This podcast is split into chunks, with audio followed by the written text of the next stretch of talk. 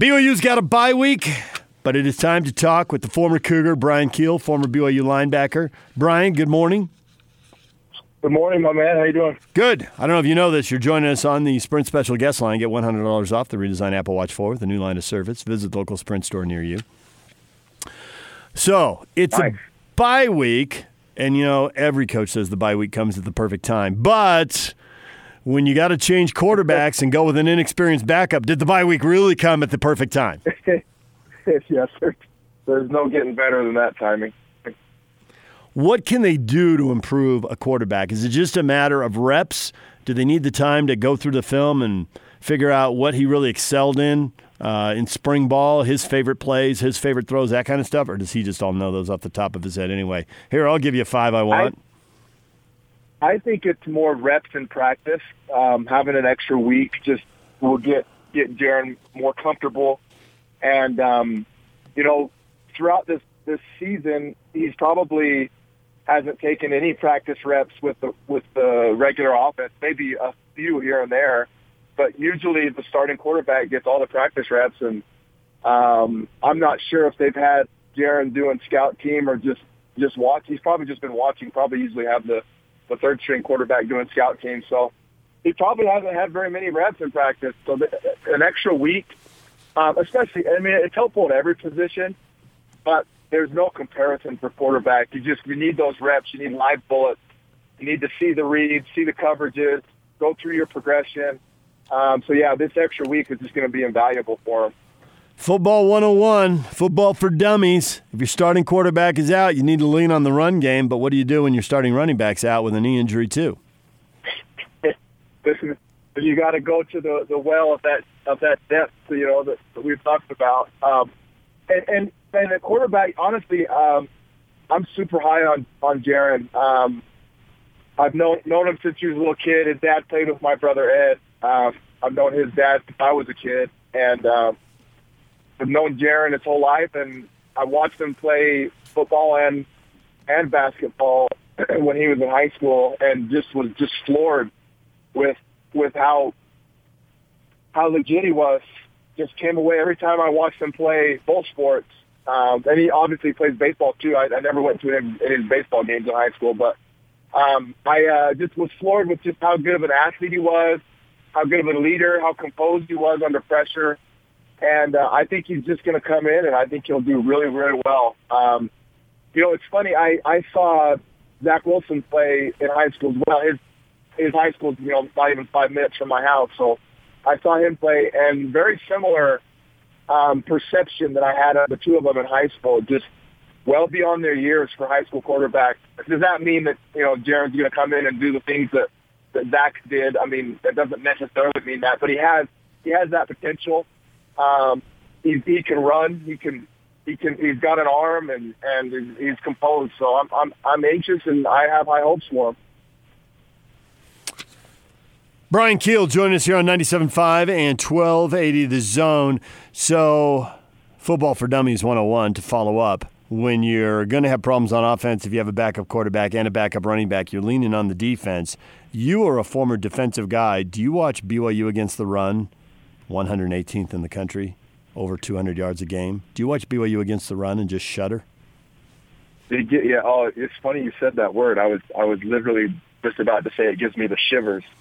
Um, I literally was thinking that because one of the things that that you pride yourself on as a defender is not getting pushed around, and um, you know if somebody tricks you, if somebody you know beats you with speed or beats you over the top, you don't like that, but it's a different feeling than when somebody hits you in the mouth and that's what that's what running the ball is. When somebody just just crams it down your throat, they they're they're you know metaphorically they're hitting you in the mouth, and very few defensive football players have any level of tolerance for that. And so, as an alum, and, and we prided ourselves on stopping the run. Um, you know, we had I played on some some really good defenses. We didn't have a super talented fast secondary. And so we kept teams in front of us. Very rarely, you know, the only team that, that got us over the top was was Tulsa in 07. They had the nation's leading leading offense, but Everybody else, we kept them in front of us. They didn't get us over the top, and they did not run on us. Nobody ran on us. Um, watching watching our porous run defense, it's hard. It's tough. Um, I don't, you know, I, I don't know what to say about it. It's just it's hard to watch. Is it likely to get any better? Is it? Uh, I guess. I guess for people who haven't watched uh, hours and hours of film, is it just a case of they're getting out athleted and that's not going to change, or there's fundamental mistakes being made, assignments being blown, whatever, and that can change and it can get better? Okay, so there's a handful of factors. Um, our linebackers are all athletic, undersized linebackers, with the exception of, of Wilger um, Wilger, Wilgar, I don't know how you pronounce that, number 49. Um, all the other linebackers, they're all undersized and they're athletic and they make plays, but it's tough to stop the run with undersized linebackers. So that that has been a factor. Um, the the probably the biggest factor is the fact that we usually run a three down front, and it's just just schematically, just gap wise, it's hard to stop the run when you only have three down. And uh, it's just, it, it makes it really easy blocking assignment for the offensive linemen and they can chip and get up to the second level really effectively um, against a three man, a three down front. And so that, that is a factor. Missed tackling is a factor. And then the, the last one, so this is the fourth one is, is, um, our edge. Like we, we, we're, we are very poor at at contain, at keep, keeping the edge. And um, I don't know if that is a fact of poor technique or if they don't they don't put a high emphasis on it or our guys just aren't good at it. I don't know why it's happening. All I know is I I see it happen routinely, and that's not just this year. That's that's going back, you know, last year and the year before. I've I've been frustrated with that about our edge. So all of those factors weigh in on why we are not good against the run. And so in terms of fixing it, you know, you need to address multiple of those factors. Otherwise, it's not going to change. As far as the three down lineman, the whole rush three, drop eight, had definitely worked to contain USC and, and led to that upset. If you're going to stay in that because you want to drop a lot because of the way you feel like you have to defend the pass, can you at least walk two linebackers up to the line of scrimmage, even if they're eventually going to drop back into coverage, so that it's it looks like a five man front, or no? Yes, yes, hundred percent. Yes, um, and I I don't know why we don't do that more. I mean, you can do both, and um, what you just said is easily done, and it disguises it so a little bit, so the offense doesn't just immediately know what the coverage is.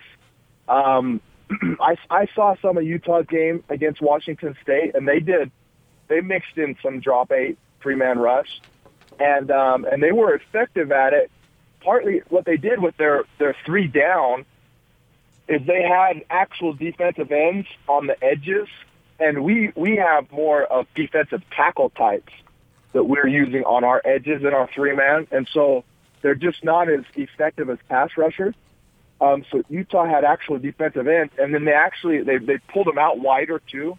So so uh, I mean, this, and this wasn't this wasn't against the run. This was just for a pass against the pass and getting a pass rush. Um, because they knew Washington State wasn't going to try to run on them. But um, but that helps get a pass rush, and so those are things that we could do to help with our pass rush in terms of stopping the run.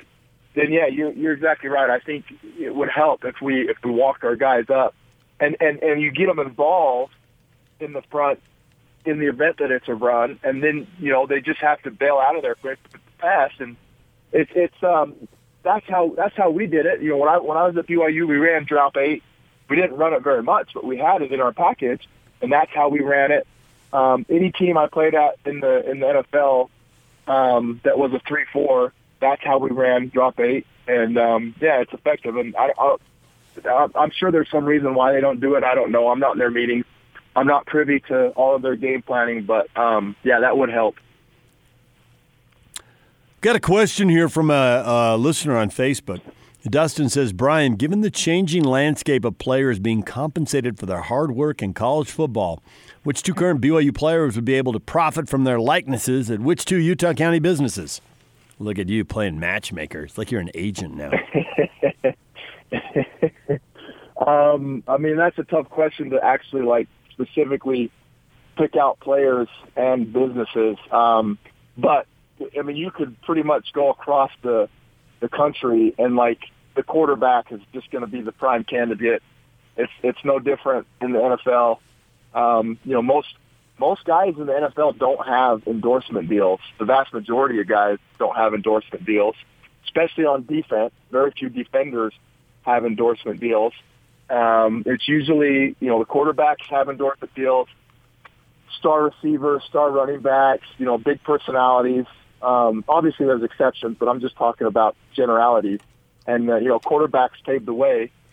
And uh, so college would be no different. You know, the quarterback's to he's to be the guy. Um, he's going to be the the the marquee guy on most teams. You know, some teams it's going to be different, but yeah. So I mean, the quarterback's going to lead the way. Um, you know, in, in terms of our team, you know, the best player on our team is probably Tonga. Um, but he plays a very unglamorous, non-sexy, you know, not not a high-profile position. So, you know, it'd be interesting to see if if this does all unfold.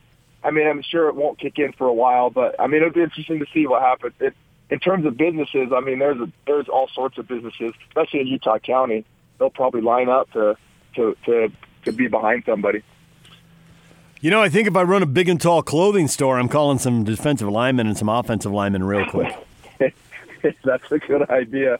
That would be effective. Maybe some food places too. You know, you got the uh, the all you can eat place.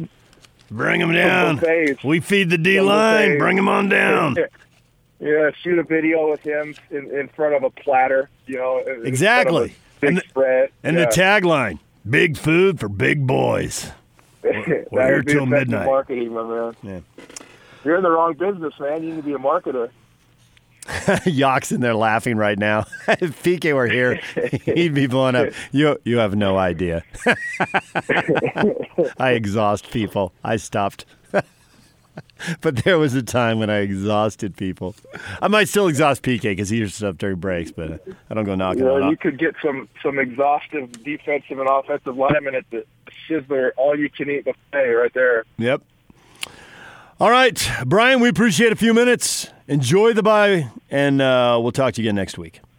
Yep, sounds good, man. Have a good weekend.